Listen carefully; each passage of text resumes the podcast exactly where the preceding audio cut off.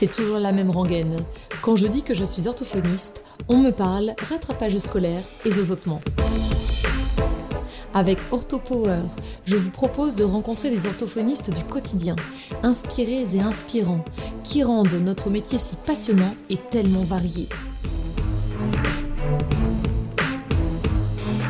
Je suis Lucie Cambré, orthophoniste et cofondatrice de SoSpeech, des orthos qui se forment autrement.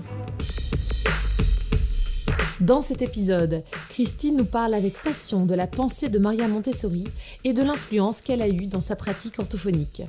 Nous évoquerons l'importance d'avancer au rythme du patient, qu'il soit enfant, adolescent ou même adulte.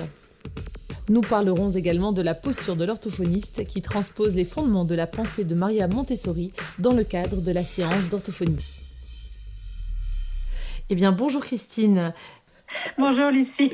Merci beaucoup d'avoir accepté de participer à, cette émission de podcast. Euh, aujourd'hui, euh, on va parler de Maria Montessori. Et il me semble que tu es une grande fan de Maria Montessori. Est-ce que je me trompe?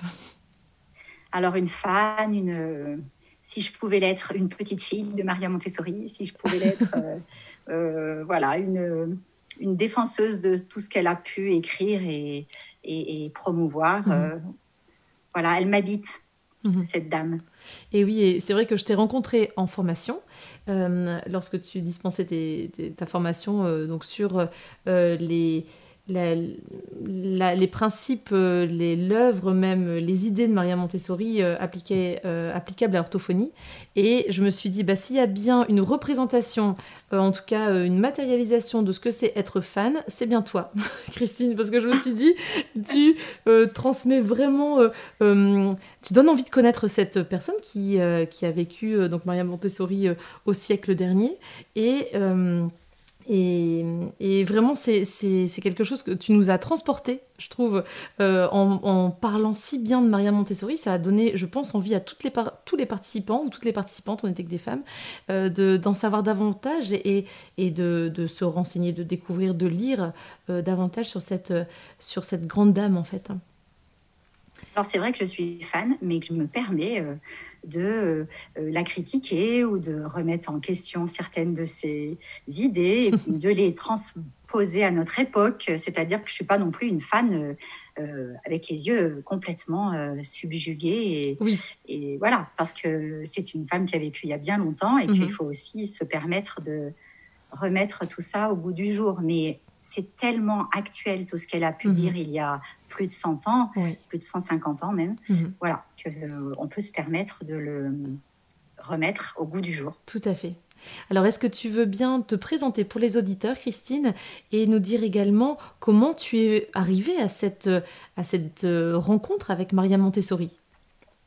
Alors, je suis euh, dans ma vraie vie, la première vie, je suis maman de trois enfants qui mhm. sont maintenant bien grands. J'ai une grande fille de 20 ans, un garçon de 18 ans. Enfin, ils vont tous les deux sur leurs 21 et 19 ans, en fait. Et une petite dernière qui va sur ses 12 ans et demi. Euh, je vis en Savoie, au, centre de la vallée de la Maurienne, cette vallée qui conduit vers l'Italie. Voilà, donc je vis à la montagne, je vis dans un milieu rural. C'est un milieu un peu privilégié, mais voilà, c'est. En ces temps de confinement, c'est très intéressant d'ailleurs de vivre ici. J'imagine. voilà. Euh, que dire? Je suis diplômée d'orthophonie euh, depuis euh, l'année 96, donc ça commence à dater, de l'école de Lyon. Et euh, je suis, on va dire, boulimique de formation, c'est-à-dire que quand je regarde en arrière, je vois quasiment pas une année où j'ai pas fait une formation mhm. pour apprendre des choses en plus, mhm. parce que finalement, on apprend à devenir orthophoniste au cours d'un d'un cursus qui est un tronc commun, mais en gros, on sait tout faire, mais pas encore tout bien faire. Mhm. Donc depuis, euh, j'apprends, j'apprends, j'apprends, et j'adore ça. Et puis, euh, je me suis rendu compte que euh, euh, ce qui m'a m'animé depuis que j'étais adolescente, cette grande question de comment les enfants apprennent, comment c'est possible qu'un enfant apprenne des choses. Mhm. Euh, c'est une question que je me suis posée très très tôt dans ma vie. voilà. J'ai touché du doigt les difficultés d'apprentissage en orthophonie et je me suis rendu compte avec le recul maintenant que j'ai fait beaucoup beaucoup de formations qui portaient sur les apprentissages et les difficultés d'apprentissage. Voilà. Ah et puis, il y a une quinzaine d'années, j'ai croisé la route de Mariam Montessori, puisque je me suis inscrite à une formation pour devenir éducatrice Montessori, ce qui n'est pas du tout de l'orthophonie. Mhm. C'est euh, le côté apprentissage pur, là, pour le mhm. coup. Et je me suis formée au long cours tout en travaillant. Donc, c'est une formation qui a été longue parce qu'elle se faisait euh, petit bout par petit bout. Et finalement, euh, tout s'est connecté dans ma mhm. tête hein, petit à petit. C'est-à-dire que j'ai voulu créer une école, arrêter mon métier d'orthophonie. Ah oui, c'est vrai euh, d'orthophoniste. Oui, oui, je suis allée loin dans un projet d'école, j'ai rencontré le maire, etc., etc. Mais euh, euh, voilà, il a fallu faire des choix. Et mhm. puis finalement, j'ai créé des ateliers Montessori mhm. dans une période de ma vie où j'étais en pause professionnelle puisque j'ai pris du temps pour élever ma troisième enfant à la maison tranquille. Et donc, j'ai proposé quand même des ateliers pédagogiques. Voilà. Et dans ces ateliers ouverts à tous les enfants, il y a des enfants en difficulté qui sont arrivés et des mhm. parents qui ont dit Mais vous n'êtes pas orthophoniste mhm. Voilà. Ce qui m'a ramené à l'orthophonie.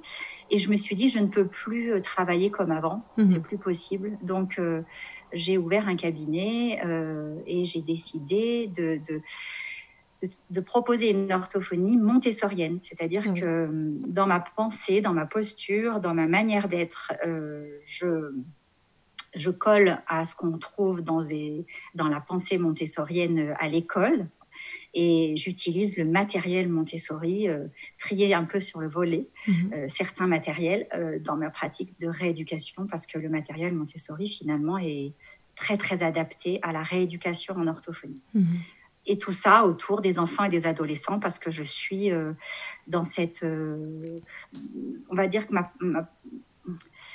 ce que j'aime d'abord, c'est aider euh, tous ces enfants, petits et grands, à apprendre et à mmh. aller vers leur plein potentiel, en fait. Mmh. Voilà.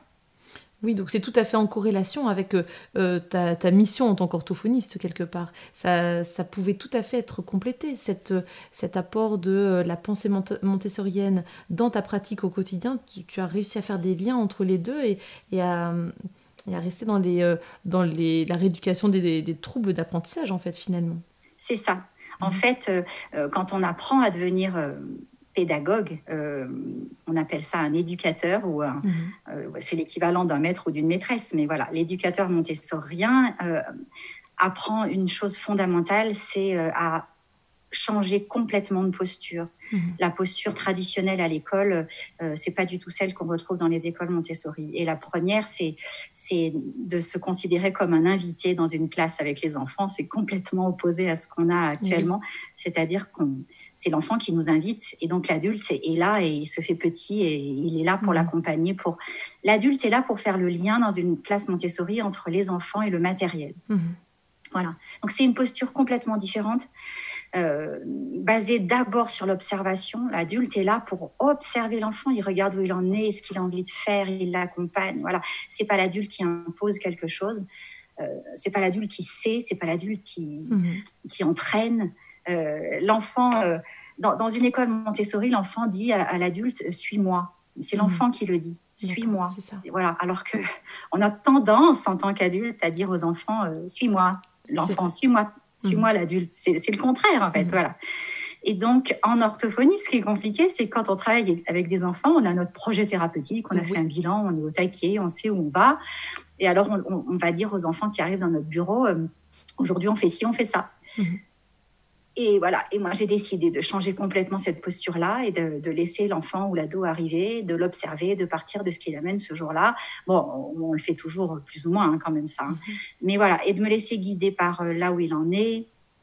Et petit à petit, euh, grâce à ce matériel qui est d'une richesse euh, infinie en termes de progression, l'amener à avancer à son rythme, avec des moyens autocorrectifs qui renforcent son estime de lui, sa confiance en lui. Euh, enfin, voilà, tous ces principes fondamentaux montessoriens euh, basés aussi sur la répétition, la liberté, mhm. les libertés, la liberté de choisir, la liberté de s'installer où on veut, de répéter ad vitam aeternam s'il faut. Euh, les enfants ont besoin d'un temps que l'adulte ne connaît plus, en fait. Et quand on est dans notre temps d'adulte, on, presse les enfants Et, si on arrive à se dire, bah non, en fait, on ne vit, on vit pas du tout dans le même espace-temps, donc il faut arriver à se poser et à se dire, non, c'est comme ça, je, vais le suivre en fait. Mhm. Voilà. Et en orthophonie, moi, j'ai lâché complètement euh, le, temps, le rythme, et, j'ai gagné euh, mhm. parce que du coup, ils avancent mieux eh par rapport au temps où j'imposais des choses et, où j'avais l'impression qu'il y avait euh, une procédure. voilà. En fait, je suis leur procédure à eux. Mhm. Je leur, je fais en sorte qu'ils retrouvent confiance en eux et qu'ils retrouvent un principe de base, en fait. Un enfant qui va bien, il répète 100 euh, fois. Alors, 100 fois sur le métier, il remet son ouvrage. J'aime bien dire ça, voilà. Parce qu'un enfant, il, il va répéter, répéter, répéter, refaire, refaire, refaire. Et un jour, il refera plus jamais la chose parce que mhm. c'est bon, il a fait le tour. Oui, c'est ça. Et si cet enfant le fait qu'une fois et on lui dit bon bah c'est bon, tu l'as fait une fois, on passe à autre chose, mhm. ça ne suffit pas. En fait, il n'en a pas fait le tour. Voilà. Donc, euh, il y a beaucoup d'enfants arrivent en cabinet, ils ont complètement oublié cet instinct de base qu'ils ont normalement, qui est euh, pour bien apprendre, pour bien euh, acquérir quelque chose, je dois le, refaire, le refaire, le mmh. refaire. Et ils sont à l'école pressés de faire une fois, hop, passer à autre chose. Mmh. Et, et, je vois au cabinet, ils arrivent au début, ils me disent ils font un premier travail, je leur propose de choisir, ils choisissent quelque chose qui les attire, et puis tout de suite derrière, je leur, quand ils ont terminé, je leur pose la question qu'on pose dans une école Montessori, c'est euh, est-ce que tu veux le refaire? Mhm. Et en général, ils disent non, je, veux faire l'autre là, parce qu'en fait, ils sont dans cette dans cette habitude à l'école ou à la maison, dans leur vie, hein, de zapper d'une mhm. chose à l'autre. Voilà. Mhm. Ils savent plus qu'en fait, s'ils peuvent refaire, et eh ben là, ils vont vraiment rentrer dedans et, et, acquérir quelque chose. Voilà. Donc, dans mon travail, je, euh, j'ai changé cette posture, j'observe beaucoup et j'invite les parents à être avec moi. Je les invite à, observer leur enfant, tout ce qui va bien en eux avant d'observer ce qui ne va pas. Mmh. Et, du coup, c'est une forme d'accompagnement parental de, mmh. de bah, qui fait aussi qu'ils peuvent reprendre à la maison. Enfin, voilà, la première chose que ça a changé chez moi, c'est vraiment cette mmh. posture et cette, euh, cette posture, mais de clinicienne, du coup, mhm. de thérapeute, pas en tant que pédagogue, puisqu'en orthophonie, on n'est pas des pédagogues. Tout à fait. C'est vrai que euh, ça me fait écho ce que tu me dis, et c'est passionnant, euh, Christine, parce que euh, c'est vraiment ce qu'on retrouve de façon très répétée, finalement, dans les, ces premiers épisodes de podcast. ce qui revient très souvent euh, dans les discussions que j'ai avec les orthophonistes que j'ai interviewés en fait, interviewé, c'est euh, le fait de rejoindre l'enfant ou le patient adulte où il en est, de lui laisser l'occasion d'apporter quelque chose et pas forcément de nous imposer quelque chose, vraiment.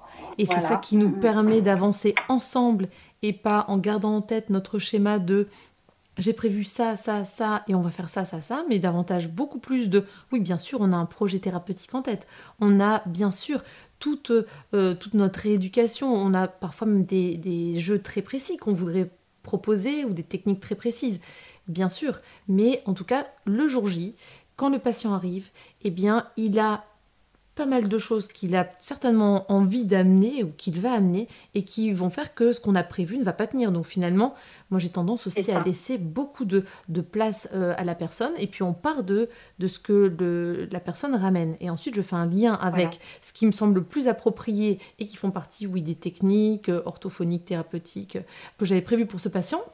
Mais on est moins dans euh, préparer de façon rigoureuse et peut-être trop cadré en fait euh, ça. strict. Et en même temps, euh, notre présence, notre, euh, notre, euh, notre présence en tant qu'observateur mhm. bienveillant, posé là, vraiment. Mhm. Je suis pas en train de regarder un écran de quelque chose, en train de...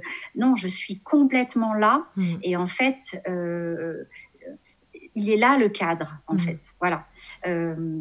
J'explique souvent aux, parents qui sont en séance avec moi, d'autant plus quand ce sont des jeunes enfants, que le, la plus grande, euh, le plus grand devoir d'un parent, finalement, c'est d'être là, d'être présent pour poser ce cadre, ce cadre qui est euh, parfois complètement transparent, mais qui est présent, en fait. Mhm. Voilà.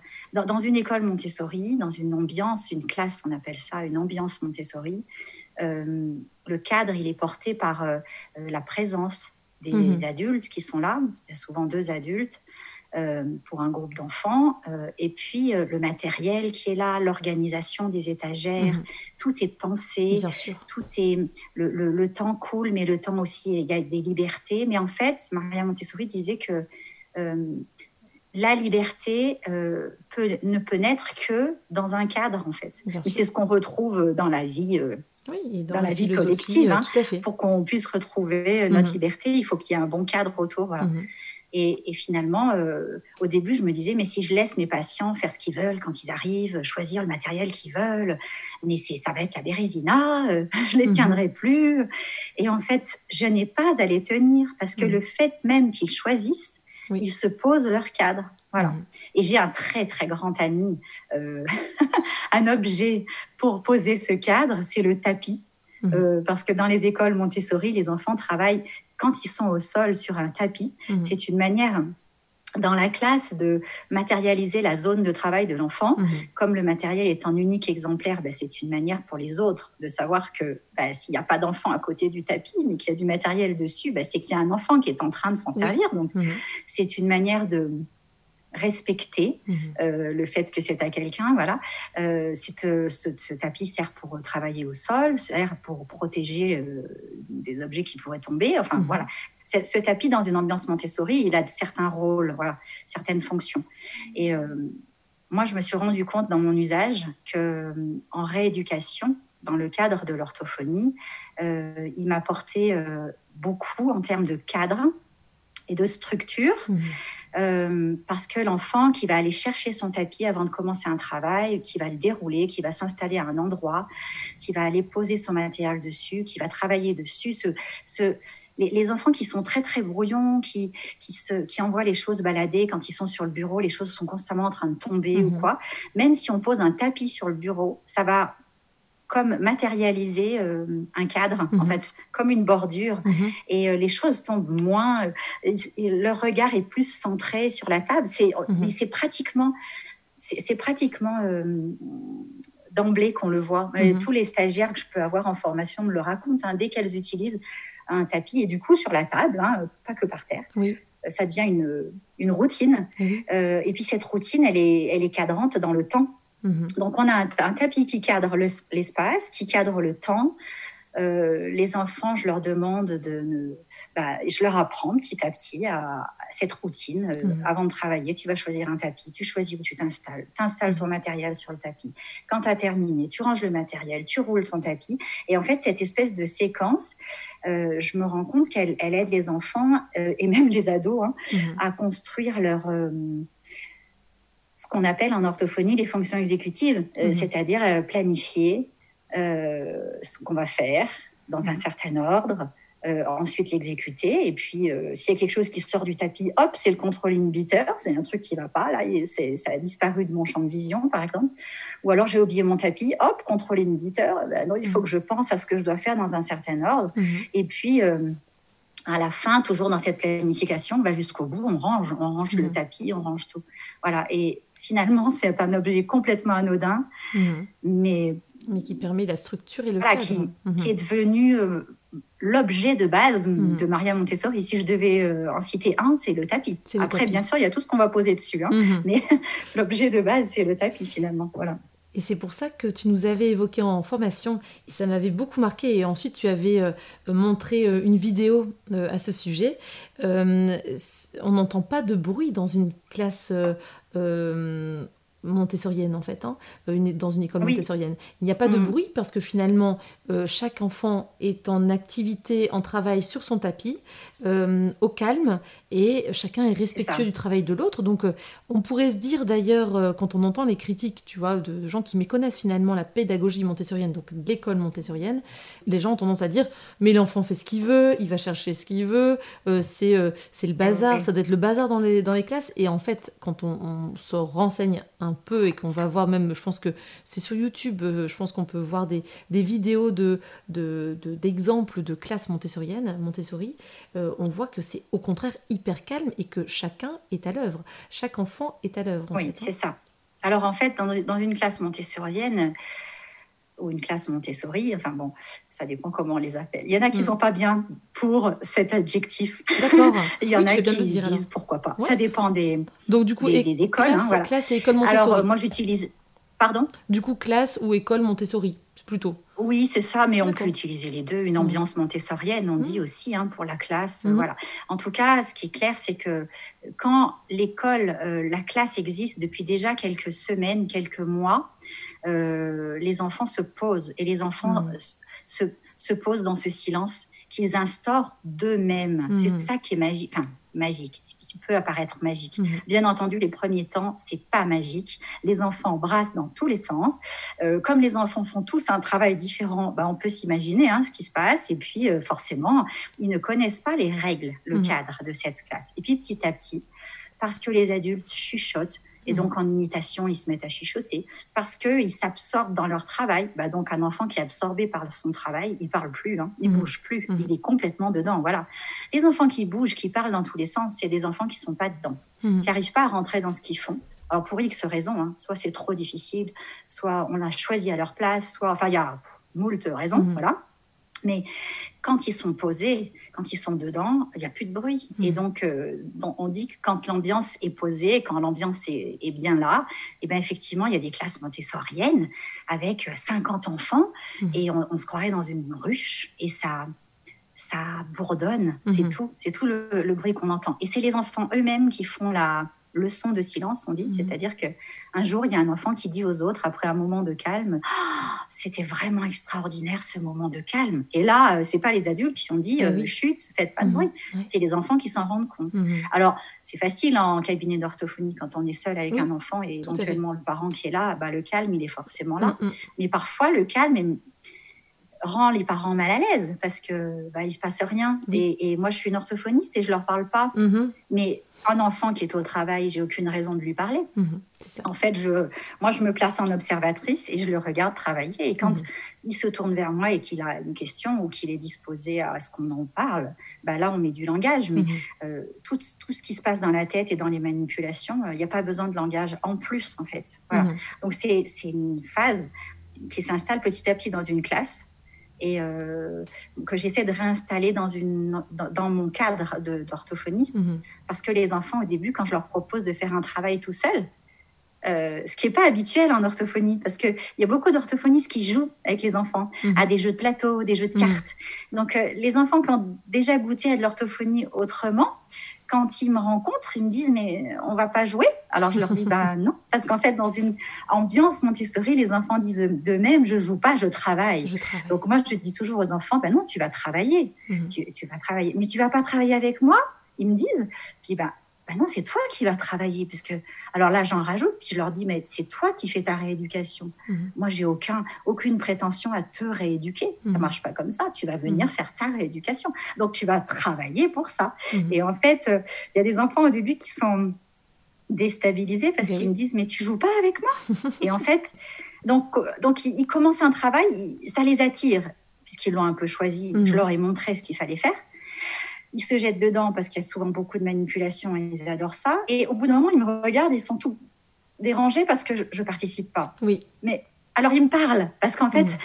il y a ce problème du silence. Ils n'ont pas l'habitude que mm. l'adulte soit là mais ne dise rien. Mm. Alors ils me parlent, ils me parlent. Mais en fait, ils brassent de l'air. Et puis moi, je, reste à ma place. Au début, parfois, je réponds parce que ça les rassure d'avoir une une voix, quoi. Oui, ça peut être déstabilisant d'être euh, d'être observé en silence. Ils n'ont pas l'habitude, en fait. Dans le silence, ils n'ont pas l'habitude. Et en fait, au bout d'un moment, ils prennent goût à ça. Et il y en a certains qui me disent ou qui disent à maman ou papa qui intervient, mais laisse-moi travailler. et là, je me dis, il y a quelque chose qui est gagné mhm. dans, mon, dans mes objectifs thérapeutiques. Il y a, je peux cocher la case, ça y est, il est en train de retrouver ce que c'est mhm. qu'un comportement d'enfant qui, qui apprend et qui travaille. C'est-à-dire qu'il n'a aucune raison d'en parler, d'en faire des tonnes et que, mm. et que nous, on lui en parle, en fait. Voilà. Mm. Donc, euh, bon, ça se met pas en place euh, rapidement. C'est comme dans une ambiance Montessori d'école. Mm. où il faut du temps avant que les enfants se mettent dans ce silence-là. Et je me souviens ce que tu m'as dit là il y a cinq minutes, ou un petit peu moins, à propos de ce que les gens peuvent penser quand ils, ils voient une école Montessori. Ils disent oui, les enfants font ce qu'ils veulent. Et, euh, et, en fait, Maria Montessori a une très belle phrase pour ça, elle dit non, les enfants ne font pas ce qu'ils veulent, ils veulent ce qu'ils font. C'est génial. Un enfant qui, qui va bien, Mhm. il choisit ce qu'il fait. Regarde les petits enfants, les tout petits, ils choisissent tout ce qu'ils font toute la Mhm. journée. Mhm. Et si l'adulte a le malheur de leur proposer autre chose ou de les empêcher dans ce qu'ils ont choisi, mais l'enfant, il fait une, une crise parce qu'en fait, il est, il est Mhm. contredit ou contre, Contrarié. oui, contrecarré dans son Mhm. projet, en fait. Mhm. Les enfants font des projets depuis qu'ils sont tout petits. Même dans un berceau, un nourrisson, il fait des projets. Mhm. Alors, euh, on les interprète comme on veut, mais euh, leur vie, c'est de faire des projets, d'aller au bout de leurs projets. Mhm. Et si les adultes sont constamment en train de les, de les contrecarrer ou de le- les emmener ailleurs, ben les enfants, alors il y a ceux qui vont se résigner, qui vont suivre. Et le problème, c'est qu'il y a un bout d'eux, de leur, euh, de leur vraie énergie d'enfant qui, qui est endormie, là, enfin, qui se met euh, dans un petit coin. Moi, je dis qu'ils éteignent une flamme, en fait, en Mhm. eux. Hein, c'est pas, c'est pas une bonne chose. hein. Un enfant résigné qui bouge pas, qui dit rien, Mhm. c'est presque plus inquiétant qu'un Oui. enfant qui râle et qui dit non, je veux pas, parce qu'en fait, celui-là, il a encore une sacrée énergie pour dire que non, j'ai un plan de vie et, et- et- et j'aimerais aller au bout, en fait. Voilà. Et il y a des enfants euh, qui arrivent, qui sont tout énervés. Moi, je, les- trouve sympas parce que je me dis qu'au moins, ils ont encore de l'énergie pour euh, aller dans leur, euh, dans leur développement et, et- et vers euh, leur plein potentiel, parce que c'est ça Mhm. l'objectif. Un enfant, il, il a une espèce de scénario de vie là qui, est- qui, est- qui se met en route, il a des objectifs à atteindre et c'est pour arriver à son plein potentiel. Et les Mhm. pleins potentiels, c'est les apprentissages en fait, hein. Mhm. quels qu'ils soient, parce qu'il y a même les apprentissages sociaux, les apprentissages euh, de la vie quotidienne, les apprentissages euh, scolaires, euh, voilà. Il y a, il y a tellement d'apprentissages. euh.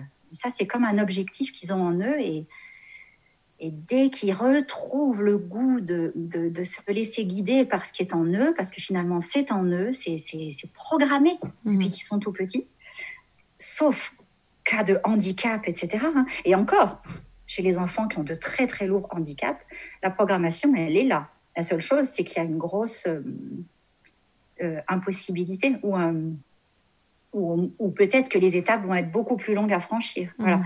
Soit elles pourront pas l'être, soit elles, elles seront beaucoup plus longues. Mais Mhm. le programme, il est toujours là. C'est ça qui est fort. Leur, euh, cette, Maria Montessori appelle ça hormé, H-O-R-M-E accent grave. C'est un vieux mot grec, mais qui, qui nous parle vraiment d'une énergie, en fait. L'enfant naît avec une énergie créative de, de, pour se révéler lui-même. En fait, euh, l'enfant, il sait où il va. Mhm. Et les adultes pensent qu'ils savent là où les enfants doivent aller, Mhm. alors que les adultes ne savent pas du tout. Mhm. Voilà.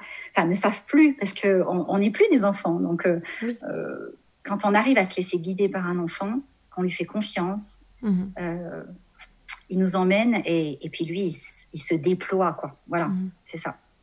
Et c'est vrai que euh, par rapport à ce que tu disais, hum, le fait de répéter euh, une action, toujours la même activité, c'est très certainement parce que l'enfant ou le jeune en a besoin. Euh, quand il choisit un jeu particulier, je pense à une, une de mes patientes, anciennes patientes, euh, grande, grande adolescente, on va dire, autiste, qui ne choisissait qu'un seul jeu de vissage des visages. Et en fait, euh, après avoir participé à ta formation, eh bien, je la laissais à chaque fois commencer par ça, commencer par ce jeu. Et je lui demandais à chaque fois si elle voulait le refaire. Je lui demandais encore, encore. Et elle me disait que oui. Et je voyais bien qu'il y avait quelque chose qui se passait, qu'elle en avait besoin. En fait, elle réalisait quelque Oui. chose, tu sais. Et c'était pas juste répétitif, c'était vraiment qu'elle en avait besoin. Parce qu'un beau jour, je lui ai proposé, alors qu'elle avait, euh, euh, il y avait plusieurs jeux qui avaient été sortis euh, devant elle, et, et elle ne l'a pas choisi. Elle a choisi autre chose. Et je me suis dit que c'était, c'était Ouais. tout. Elle avait fait, comme tu disais, le tour de ce, de ce jeu-là, C'est ça. Et que euh, Mm. euh, toute cette période où elle en avait eu besoin, eh bien oui, c'était euh, alors bien sûr avec des objectifs thérapeutiques et tout ça de, de pince. on travaillait la pince, le fait de visser, dévisser des, des, des écrous vis de tailles différentes à l'endroit, à l'envers, on changeait de main. Enfin, il y avait pas mal de choses que je lui proposais. Et dans l'objectif, voilà, de travailler la pince pour la tenue du crayon, tout simplement, eh bien, elle, elle était à fond dans cette activité-là et elle en avait besoin. Et je pense pense que si je n'avais pas participé à ta formation et je n'avais pas connu cette pensée de Maria Montessori, euh, grâce à toi, je pense que je serais très vite passée à autre chose. Je serais passée à une autre activité en me disant, eh bien, on va changer un peu. On va pas non plus passer plusieurs séances sur le vissage des vissages de ces boulons. Eh bien, euh, je pense qu'elle a fait le tour et que ça lui a été profitable en fait. C'est ça. Dans une classe Montessori, quand, euh, les enfants euh, ont un développement qui se déroule bien, hein, bien, les enfants arrivent le matin, ils reprennent souvent un matériel qu'ils connaissent déjà. C'est une manière de se rassurer, euh, mm. de vérifier. Et mm. après, comme ça, ils peuvent se dire, maintenant, je peux aller vers du plus compliqué. Eh euh, mais ils vont le faire euh, plusieurs fois jusqu'à ce que ça soit bon. Et après, ils se lancent. Mm. Et souvent, en fin de journée, ils retournent vers du matériel qu'ils connaissent bien aussi. C'est une manière de se, ah, de se dire, bon, ben, ça va. J'ai mm-hmm. bien fini ma journée par une réussite, par quelque chose que je gère, etc., etc. Voilà. Et au cabinet, je me rends compte que j'ai des patients qui font la même procédure. C'est-à-dire que quand ils arrivent et que je leur laisse ce libre choix, parce que on va pas se leurrer, hein, il y a aussi des moments où, dans mes séances d'orthophonie, je leur dis aujourd'hui, c'est moi qui gère, mmh. euh, c'est moi qui choisis ce qu'on va faire. Hein. Mais dans les, dans les, séances où il y a libre choix, eh ben, il y a des enfants qui commencent vraiment euh, avec des choses qu'ils savent faire. Mais, et moi, avec ma pensée d'adulte, j'ai envie de leur dire, mais c'est bon, tu sais faire ce truc-là. Sauf que non, crac, je me remets dans ma pensée montessorienne et je me dis non, il a besoin de faire ça pour se mm. dire qu'il est capable de le faire pour pouvoir mm. faire la suite. Voilà. Mm. Après, dans ce que tu as dit, chez un enfant euh, qui a un trouble du spectre autistique, alors moi je suis pas du tout une spécialiste du domaine, mais euh, par contre, j'ai des, amis orthophonistes qui sont très, très spécialisés dans ce domaine-là et qui m'ont dit que euh, ce qui est sûr, c'est qu'un enfant qui, va refaire, refaire, refaire, refaire la même chose dans le cadre de ce, hmm. de, ce trouble-là, euh, il y aura peut-être besoin de l'aider à en sortir parce que c'est hmm. une, plus qu'une activité refuge, c'est qu'il n'est hmm. pas capable de penser à une autre activité. Donc ta patiente, là, elle, elle avait cette ressource au bout d'un moment d'être capable d'aller vers une autre activité. Voilà, ça c'est sûr. Et puis, euh, tu as parlé de la main. Et c'est vrai que s'il y a un autre, euh, après le tapis, s'il y a vraiment un autre mot-clé chez Maria Montessori, c'est la main. C'est-à-dire que, euh, selon elle, la main et, l'intelligence de l'enfant passe par la main. C'est-à-dire mm. que quand on observe un tout petit, euh, le, comment on appelle ça le, Ce qui est entre l'enfant et l'environnement, ce qui l'entoure, c'est sa main. Mhm. Et euh, il prend contact avec l'environnement, avec les gens, avec les choses, avec les objets, avec, les, avec euh, ce qu'il va apprendre, euh, bah, via ses mains, en fait. Mhm. Voilà. Et plus on va pouvoir laisser les enfants manipuler, plus ils vont pouvoir élaborer des choses ensuite au niveau de leur de leur cerveau, mhm. mais en étant passé par la main. Et finalement, ce qu'elle avait mis au, voilà ce qu'elle avait mis en avant simplement par ses observations d'enfants hein, parce qu'à l'époque de Maria Montessori il n'y avait pas d'IRM etc on ne savait pas mm. comment ça fonctionnait un cerveau hein, encore plus un cerveau d'enfant.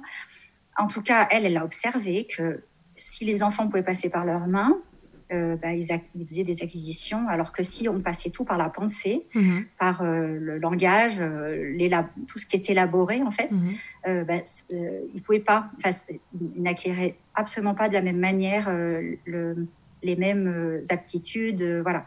Et donc, de nos jours, on sait qu'il y a des liens au niveau du cerveau entre les zones de la main et mhm. les zones de la bouche, par exemple. Et donc, étrangement, il y a des élèves euh, orthophonistes qui se mettent à travailler sur ces sujets-là. Dans leur, euh, au moins, j'en connais une euh, pour son mhm. mémoire actuellement qui travaille sur ce, sur ce sujet-là. Mhm. les enfants qui ont des difficultés au niveau de leur, de leur sphère de la oro, on va dire, bon, on va dire autour de la bouche, voilà. que ce soit pour manger, pour mhm. parler, pour respirer, etc. et ben, ont souvent une, des difficultés au niveau de leur motricité fine motricité fine de la main, mhm. hein, puisque voilà. Et moi, je me rends compte, mais simplement dans ma pratique clinique, que euh, en faisant travailler les enfants avec leurs mains et en, leur donnant les moyens d'être de plus en plus euh, fins et précis mhm. au niveau de leurs doigts et de et voilà de, de, cet organe-là, et ben il y a mhm. des retombées sur leur organe bouche. Oui. Et donc, euh, au niveau d'un bilan initial en orthophonie, avec un, pour un enfant qui aurait des, une articulation qui n'est pas en place ou, mm. euh, ou euh, des difficultés de, au niveau de leurs paroles pour mm. enchaîner les sons dans les mots, etc. mais en fait, je m'y attache pas. Je leur propose des activités euh, via leurs mains, euh, avec un, un- un objectif secondaire qui va être euh, aller vers euh, l'utilisation de leur pour, pour avoir une bonne écriture, etc. Mais ça les fait progresser au niveau de leur bouche et, et au bilan de renouvellement. Et ben il y a des, des points articulatoires qui sont mis en Mhm. place, une parole qui est beaucoup plus fluide. Mhm. Et ça, c'est complètement empirique, on est bien d'accord. Mais ça serait intéressant de travailler euh, petit à petit sur euh, des recherches dans, dans ce domaine-là, puisque Tout à fait, il y a des choses qu'on finalement, observe. euh, euh, voilà, c'est relié. Alors ça, on le sait depuis même très longtemps. euh, il y a l'homo- l'homonculus de Penfield qui nous montre que c'est tellement, euh, tellement en lien. Et puis, euh, il y a quand même pas mal de littérature, tu sais, au niveau de tout ce qui est des signes, que tu connais aussi très très bien. Oui, le fait de, voilà, de, signes, ouais. de travailler, de communiquer avec les signes qui vont stimuler euh, aussi euh, toute les- la région euh, du cerveau qui correspond à la bouche, en fait. hein. C'est ça. ouais. et c'est vrai que le Mhm. fait que ça soit étudié et, et prouvé par des, par des études euh, et des mémoires en orthophonie, ça c'est vraiment super. Le fait qu'on puisse avancer Oui, c'est en là-dessus. train quoi. Ouais, d'arriver. c'est en train d'arriver. Et là, je, je pense directement à, une, à un, un témoignage d'une stagiaire. Mhm. Euh, Je la visualise très bien euh, du côté de Strasbourg, là-haut, qui, alors qu'on se revoyait après les deux premiers jours, et donc je leur laisse toujours un temps pour mettre en place des choses dans leur pratique. Mhm. Et euh, je fais un tour de table, et, et- et voilà. Et, et je me souviens très bien, Pascal, qui raconte qu'elle avait jusque-là une petite fille en, en rééducation orthophonique, une petite fille sans langage, Mhm. qui, mais qui parlait quasiment pas, qui était euh, dans le regard, hein, enfin qui était dans le voilà, euh, il y avait quelque chose qui était comme bloqué. Et, et, suite aux deux premiers jours de formation, où on parle beaucoup de la main et beaucoup d'activités qu'on appelle issues de la vie pratique chez Mhm. Maria Montessori, c'est-à-dire euh, le soin de l'environnement, des objets, euh, savoir manipuler les objets de la vie quotidienne, voilà. Euh, elle nous dit, elle raconte au groupe, j'ai mis en place ça avec cette petite fille, je lui ai proposé plein d'activités de vie pratique. Mhm. Euh, et cette petite fille, se servant de plus en plus de ses mains, devenant du coup acteur de sa vie finalement, parce que jusque-là on lui faisait les choses, on l'habillait, on lui ouvrait, euh, euh, je sais pas, son manteau, on lui Mhm. mettait ses chaussures, on lui, on, on lui servait à boire, on lui peut-être on lui donnait à manger, enfin Mhm. cet enfant, euh, si on pousse à l'extrême, on lui faisait tout. Quoi. Mhm. Hein, Elle était complètement. euh, elle n'était pas libre de ses mains, en fait. Elle n'était pas acteur de sa vie, voilà, actrice. Et, et- et Pascal nous dit j'ai eu l'impression que euh, maintenant qu'elle était capable de prendre sa vie en main, au vrai sens du terme, et ben c'était presque un comme je, je, je prends ma vie en main, je suis, et donc comme je suis, je pense, je parle.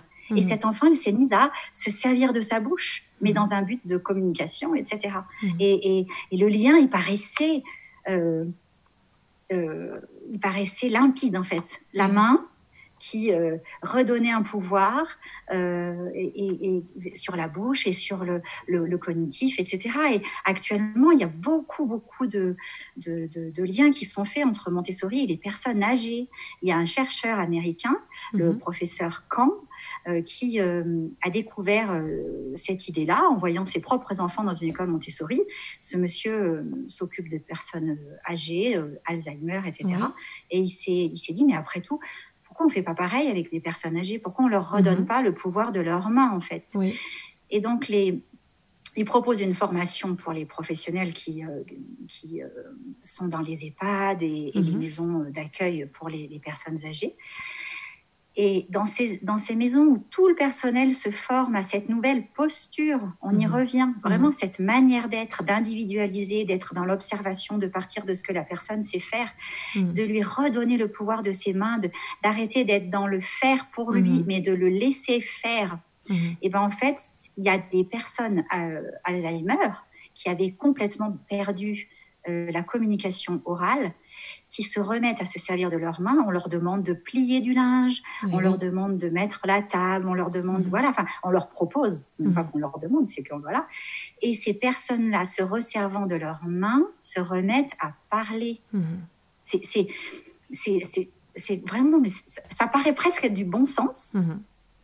mais c'est exactement la même chose. On, une personne âgée se retrouve institutionnalisée, le Oui. mot est fort, ça, Oui. elle se retrouve dans une institution, mais Mhm. elle devient presque un objet de l'institution. Et euh, pour que ça aille plus vite, on va, lui, on va faire à sa place. Mhm. Voilà. Et ben devient finalement, passive. c'est Mhm. le même principe avec les enfants. Les enfants pour qui on fait à la place parce que ça va plus vite, parce qu'on fait, on fait à leur place parce qu'on pense qu'ils savent pas faire, parce qu'on Mhm. fait, voilà. Et ben dans les deux cas, dès qu'on redonne le pouvoir à, à l'individu, vi- grâce à ses mains, grâce Mhm. à son sa capacité d'agir, et ben il va à nouveau agir avec sa parole, son langage, etc. Ah, Voilà. c'est super. Et ça, c'est un lien euh, formidable. Il y a beaucoup de- d'études qui se mettent euh, Mhm. en place dans ce sens-là. Bon, parce qu'il faut tout prouver hein, dans notre pays. Mhm. euh, C'est vrai. tant que c'est pas, tant que c'est que empirique et clinique, euh, ben, il y a des personnes qui ont besoin de, le prouver. Donc bon, Mhm. ben, c'est comme ça, hein, c'est un courant de pensée, mais euh, en tout cas, tout ce que Maria Montessori a pu observer elle sur tous les continents du monde, euh, c'est euh, c'est le fruit de, de compilation de, de- de- de milliers et milliers de, cas hein, d'enfants Mhm. euh, qu'elle a pu observer partout. Et ben, on se rend compte maintenant que simplement en observant, on voit la même chose hein, dans la vie quotidienne oui. avec les enfants, dans la vie quotidienne de, notre activité de rééducatrice ou de Oui. rééducateur. Et puis euh, ces personnes âgées, là, tout ce Oui. qui, tout, C'est génial. Voilà, tout ce qui reprend vie en fait Mhm. c'est vraiment des personnes qui peuvent dire, en plus avec leur, euh, leur pensée d'adulte, quand ils ont encore la capacité de l'exprimer, Mhm. euh, ah, enfin, je, je, je, je, je- enfin, c'est presque, s'ils disaient, je revis quoi. Oui, Voilà, ce que puisque là, je m'étais endormie parce que parce que j'avais plus la, la possibilité d'agir. Mhm, Voilà. C'est ça. Et chez les enfants ou les adolescents, c'est pareil. Oui, Voilà. c'est donc c'est tellement transposable à tous les âges que euh, ça donnerait Oui. presque envie de proposer euh, des activités issues de la pensée montessorienne euh, à tous nos patients finalement. C'est comme tu disais, c'est une posture. Une... Alors, oui, c'est une pose. D'abord, il y a la posture. Mhm. la manière d'être, d'être dans ce, ce regard particulier, de ce, ce temps, lâcher avec le temps, Mhm. euh, lâcher avec les contraintes de l'espace et du temps. Alors oui, bah oui, bah, quand on est avec des enfants en rééducation et qui sont scolarisés dans les problèmes des troubles d'apprentissage, Mhm. il y a ce temps de l'école qui passe et les enfants qui courent derrière. Et, et mais pouvoir se dire, bah, là, on lâche, on lâche, et puis, euh, et puis bah, de toute façon, on avance euh, au rythme où l'enfant avance, puisqu'on le suit. hein, voilà. Mais avec les adolescents aussi, euh, avec les adultes. Enfin, moi, j'ai tendance à penser que. euh, oui, Maria Montessori m'a changé mon regard euh, sur la vie tout court, en fait. Mhm. Et, et, hum, je me dis maintenant que j'ai meilleur compte euh, de partir de ce que l'autre me- m'apporte, euh, que ce soit dans la vie quotidienne ou dans mon travail de rééducatrice Mhm. ou en formation, dans mon travail de formatrice, voilà, euh, plutôt que de partir de ma pensée d'adulte. Mhm. Et avec les enfants, on est souvent euh, dans une pensée toute puissante. Les, a- les adultes pensent savoir, oui. alors que bah, les enfants savent, Mhm. les adolescents savent. Et euh, si on peut se laisser guider, euh, on, on est vraiment gagnant. Mhm. Bien entendu, avec notre cadre derrière. C'est-à-dire que ce ne sont Oui. pas des rois tout-puissants. Hein. tout. C'est-à-dire que voilà, il- on a posé notre cadre. Il est là. Est-ce que tu as des, euh, des livres, bon, très certainement de Maria Montessori, euh, en tête qui sont ta Bible, tes Bibles, euh, ou alors des, livres qui pourraient euh, aider les auditeurs à s'intéresser ou à découvrir la pensée de Maria Montessori, éventuellement de Maria Montessori applicable à l'orthophonie, parce que je sais que... Tu Alors, il y a, y a, hum, quand on me demande, j'ai euh, le premier livre qui me vient, c'est celui qui m'a le plus euh, marqué, euh, que je relis régulièrement d'ailleurs, c'est L'esprit absorbant de l'enfant, euh, un livre de Maria Montessori. C'est un livre qui contient en plus de très très belles frises, c'est-à-dire que euh, sans euh, tous les IRM et toutes les méthodes actuelles, euh, elle, à l'époque, juste en observant les enfants, elle en a... euh, elle en a créé des frises de développement du langage, de la main, de la motricité en général, mais qui Ah oui. sont euh, étonnantes de, Mhm. de ben, tellement longtemps avant tout- toutes les études sur les Mhm. enfants qui ont été faites. Euh, ben, elle, elle l'a simplement observé. Et maintenant, quand on regarde, c'est exactement ce que ce qu'on nous apprend dans les écoles d'orthophonie sur Mhm. le développement du langage, sur le développement de la main. Enfin bon, voilà. Donc ce livre est, est magnifique et puis il reprend beaucoup, beaucoup euh, ben, tous les fondements de base Mhm. sur lesquels je me, je, je, je- dont je m'inspire voilà, Mhm. dans ma pratique de rééducatrice. et puis qui fait, ce livre fait aussi je pense. J'ai un petit doute, mais je, crois qu'il reprend bien aussi certains matériels, etc. Voilà, mm. mais, principalement les, principes fondamentaux. Ah, voilà. Euh, il y en a un qui est beaucoup plus facile d'accès, c'est L'enfant de Maria Montessori, qui a été écrit avant et qui est euh, composé de petits chapitres très courts. Donc, euh, c'est assez agréable à lire parce qu'il faut pas oublier que Maria Montessori était un médecin mm. Elle a été l'une des premières femmes médecins en Italie et comme toute scientifique, euh, elle peut être parfois très compliquée à lire. Mhm. Voilà, donc euh, ah, l'esprit, absorbant de l'enfant, ce euh, c'est pas forcément un livre de chevet. Hein. il faut quand même se poser à une table pour le lire. Voilà. Mhm.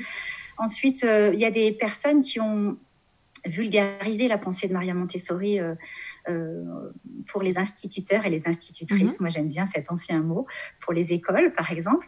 Alors, je pense par exemple à Charlotte Poussin, qui est une très grande formatrice euh, montessorienne, Charlotte Poussin, qui a écrit, par exemple, euh, Aide-moi à faire seul, qui mm. est euh, un des grands mots de la pensée Montessori. Aide-moi à faire seul, et puis plein d'autres. Hein. Donc, Charlotte Poussin, c'est une, c'est un, une auteure sûre, voilà. et puis, bah, c'est un peu un scoop, mais je peux aussi le dire, bah c'est que je suis en train d'écrire un livre qui, qui est, vraiment le, je, vais je couche en ce moment sur le papier euh, bah, ma manière d'utiliser la pensée et le matériel Montessori euh, en orthophonie. Donc là, pour le coup, c'est vraiment verser à l'orthophonie euh, les principes fondamentaux en termes de posture clinicienne et mhm. puis le matériel en termes de matériel de rééducation. Ah, génial. Mais là, euh, il n'est pas encore paru, donc euh, mais c'est bien, c'est pour bientôt. Ah bah c'est super.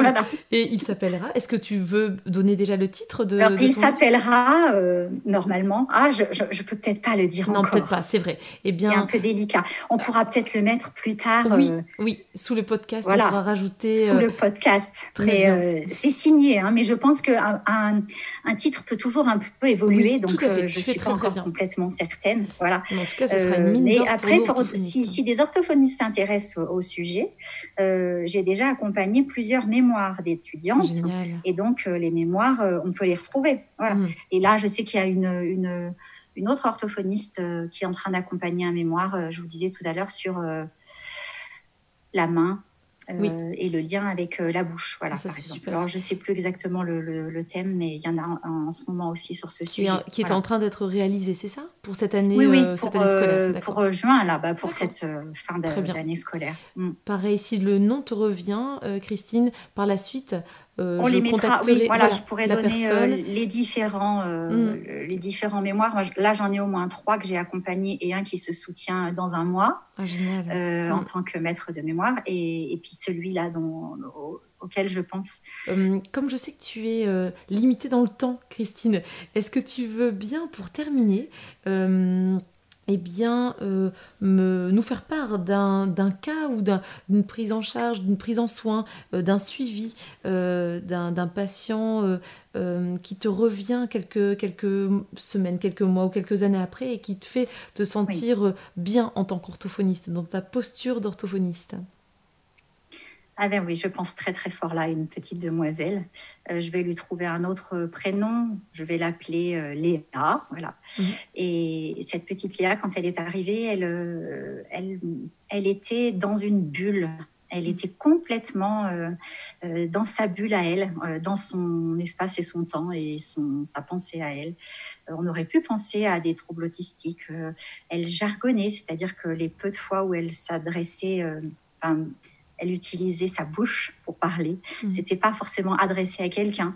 Euh, elle répétait en boucle des choses, soit qu'on ne comprenait pas, soit qu'on comprenait, mais quand on les comprenait, c'était des choses qu'elle répétait, qu'elle avait entendues dans un dessin animé, par exemple. Donc, c'était pas adressé à l'autre. C'était, ça pouvait euh, euh, être un peu inquiétant comme mmh. tableau quand on voyait cette petite fille. Et en fait, dans ma pensée Montessori, je me suis euh, laissée guider par euh, cette petite Léa et, mm, et je lui fais confiance en fait. Ça a été un gros lâcher prise quand même parce que ben forcément, il y a la pression de l'école, il y a la pression d'un médecin, il y a, voilà. Et, non, je me suis laissée guider par cette petite demoiselle. Et très vite, ça a été très compliqué en individuel. Euh, je me rendais bien compte que cette situation face à face, euh, elle était pas possible, puisque de toute façon, euh, moi j'étais un adulte et elle, elle était une petite fille et on n'était pas du tout dans les mêmes univers. Hmm. Donc, je lui ai proposé, j'ai proposé de, en fait un, un, mini mini groupe, puisque deux petites filles. Et je les ai reçues toutes les semaines, deux fois par semaine, toujours à la même heure, mais pas les mêmes jours. Enfin voilà, pour qu'il y ait une de la routine. Les enfants ont beaucoup besoin de routine, ça les rassure mm. pour se construire. Et en fait, cette petite fille, euh, dans un cadre de, de séance de groupe, mini-groupe, hein, à deux, voilà, mais elles étaient toujours deux, donc c'était parfait. Mm-hmm. Il n'y avait pas d'absent. Euh, elle s'est appuyée sur la deuxième petite fille. Et dans une dans une école Montessori, un des principes aussi fondamentaux, c'est que on mélange les âges des enfants. Mm-hmm on les met par groupe de, au moins trois années d'âge. Et euh, c'est très compliqué de faire du Montessori à la maison. C'est très à la mode, mais dans la réalité, on ne peut pas, puisque même si, enfin, avec un seul enfant, ça, on ne retrouve pas ce principe-là. Mmh. Avec deux, trois enfants qui peuvent avoir peut-être des énormes écarts d'âge, on ne retrouve pas ce principe-là. Mmh. Mais par contre, quand on est à deux, trois ans qui se suivent, il y a quelque chose euh, de, qui se passe au niveau de, l'imitation. En fait, mmh. les petits transmettent aux, euh, observent les plus grands, les plus grands transmettent aux petits. Et ben dans ce mini-groupe thérapeutique, euh, la petite Léa, elle s'est mise à, elle me regardait pas moi, elle regardait l'autre petite fille qui était beaucoup plus dans le langage et limitant, faisant comme elle. En fait, l'autre petite fille a été le, lien entre cette petite Léa et moi, finalement. Et, dans un, groupe thérapeutique très, très, très euh, rythmé au niveau de, la séquence de tout ce qui se passait. Toujours la mmh. même chose, toujours dans le même ordre. Donc les enfants, elles savaient, elles se sont mises à anticiper. Euh, cette petite Léa, au bout d'un moment, euh, pouvait même avec ses signes, parce qu'on a beaucoup utilisé les signes de la langue des signes en soutien à l'oral, euh, elle pouvait me dire qu'elle avait compris ce qui allait venir après, même si mhm. elle n'avait pas les mots. Voilà. Donc l'anticipation s'est mise en place, et puis petit à petit les mots, le langage, et puis et tout ça s'était baigné dans des, beaucoup de routines de la manipulation Montessori, mmh. euh, le fait que je lâchais complètement prise, c'est-à-dire que je me laissais guider par les petites demoiselles mmh. en tenant mon cadre, c'est-à-dire que bah voilà, quand c'était le moment de passer à la nouvelle séquence, on changeait de séquence, mais et puis il y a des fois où je me suis laissée guider d'un bout à l'autre de la séance en ayant le début et la fin au moins qui étaient marqués, voilà. Et cette petite fille, actuellement, elle est en alors elle devrait être en sixième, elle est encore en, classe Ulysse en primaire, mais elle va rentrer en sixième l'année prochaine. Mhm. Elle a acquis la lecture, ah elle a acquis l'orthographe, euh, elle, euh, elle est très sensible à, au code de l'orthographe, mhm. donc euh, elle pourrait presque parfois ne pas oser écrire parce qu'elle sait qu'il faut respecter des règles ah et elle a peur de ne pas les connaître. Elle a une certaine limite au niveau intellectuel. On s'en rend compte maintenant qu'elle grandit. Mhm. elle a certainement un syndrome particulier, mais il n'a pas été étiqueté. Voilà. Elle, elle parle, elle s'exprime, elle raconte. De temps en temps, elle part dans un jargon, ou enfin, pas un jargon, mais dans. Elle repart dans sa bulle. Et, mhm. là, euh, on a du mal à la suivre, mais elle est partie. Alors, euh, tout le travail, c'est de la ramener parce que maintenant, il faut qu'elle soit capable de reconnecter mhm. avec la réalité, voilà, quand elle part comme ça. Mais finalement, quel adulte ne part pas parfois dans ses délires, dans sa tête euh, aussi, finalement? C'est ça aussi, cette posture, c'est de se dire, mais ça existe dans la vraie vie. Voilà. Donc, euh, mais elle est rentrée dans les apprentissages, elle mhm. avance, elle est capable elle m'envoie des mhm. cartes postales, elle est capable de, de, de, de, lire ma réponse quand je lui renvoie moi, elle a, personne, elle a besoin de personne pour qu'on lui lise, elle comprend, elle a ses limites, mais elle, a fait un, bout de chemin qui est fabuleux. Et du petit groupe, on est passé à une prise en charge en individuel. Euh, pendant un temps, elle est venue dans un atelier Montessori que je proposais en parallèle de mon travail d'orthophoniste. Hein, je changeais de casquette. Enfin, elle a goûté à tout ça et elle est... Ben, elle a évolué d'une manière... Euh, souvent, on en parle avec sa maman et on se dit que si on avait su à l'époque où elle en serait aujourd'hui, ben, on ne l'aurait pas cru. Voilà mais autant sa maman euh, ou son papa que, que, moi, on s'est toujours dit, euh, on va la suivre. Mhm. Parce que elle a une sacrée énergie et elle nous emmène quelque part. Voilà. Mais il a fallu aussi euh, parfois être un. Quand une enfant se met à jargonner, il faut aussi la, ramener, mhm. diriger sa pensée, etc. Voilà. Donc il y a des moments qui n'ont pas toujours été faciles pour elle, mais dans un cadre bienveillant, le, chemin est, immense. Ah, et, c'est une des enfants actuellement que j'ai depuis le plus longtemps. Mhm. c'est ces prises en charge. Alors, c'est pas le mot que j'aime, c'est ces prises en soins mhm. en orthophonie qu'on a euh, au long cours, mais avec des moments où on ne se voit pas pendant 4-5 mois parce qu'il faut faire une pause. Elle le dit elle-même, elle, exprime le fait qu'elle a besoin de faire une pause. Et moi aussi, j'ai eu besoin de mhm. faire une pause d'elle. Enfin voilà. Et, mais ça continue et ça avance. Voilà, c'est ça qui est beau. C'est ça qui est beau, tout à fait. Mille merci Christine pour, euh, pour ce témoignage, pour, euh, pour ce, cet épisode. J'ai l'impression que on pourrait, ça m'arrive très souvent de le dire maintenant, je me rends compte, mais on pourrait en parler pendant des heures de Maria Montessori. Je crois, oui, on pourrait. Quand tu veux, on en reparle. je pense qu'il y aura des, bis et des terres euh, par rapport à, cet épisode, en effet, parce que euh, c'est passionnant en plus de, de, parler de cette posture de, l'orthophonie et de, se rendre compte que c'est tellement varié et tellement autre chose que euh, ce que la plupart des, des personnes on a l'impression que c'est l'orthophonie. C'est pas juste des, de la rééducation de la lecture ou de la rééducation de l'articulation, c'est tellement autre chose. Euh, c'est ça aussi, mais c'est plein de domaines divers et variés, des, euh, prises en soins, euh, parce que c'est vrai qu'on a tendance à dire prise en soins maintenant plutôt que prise en charge, puis ça, révèle bien qu'on n'est pas en train de prendre en charge la personne et son trouble, c'est plutôt on est là pour l'accompagner des prises en soins qui sont tellement passionnantes et, où on se rend compte qu'il y a euh, vraiment des choses qui se passent de l'ordre de l'humain et pas juste euh, de l'ordre de la thérapie, de la rééducation. Euh, donc ça, c'est ça mhm. qui rend notre métier si passionnant. Un tout grand merci. exactement. Merci Lucie. Mille merci et puis bonne continuation et très certainement à très vite. Oui. Et à quand tu veux. Ben, je retiens. à bientôt Christine. Merci beaucoup. Voilà, J'espère que ce nouvel épisode d'OrthoPower vous a plu. Si c'est le cas, je vous invite à vous abonner sur votre plateforme de podcast favorite, d'y laisser un commentaire et une note 5 étoiles pour que notre métier soit connu et reconnu.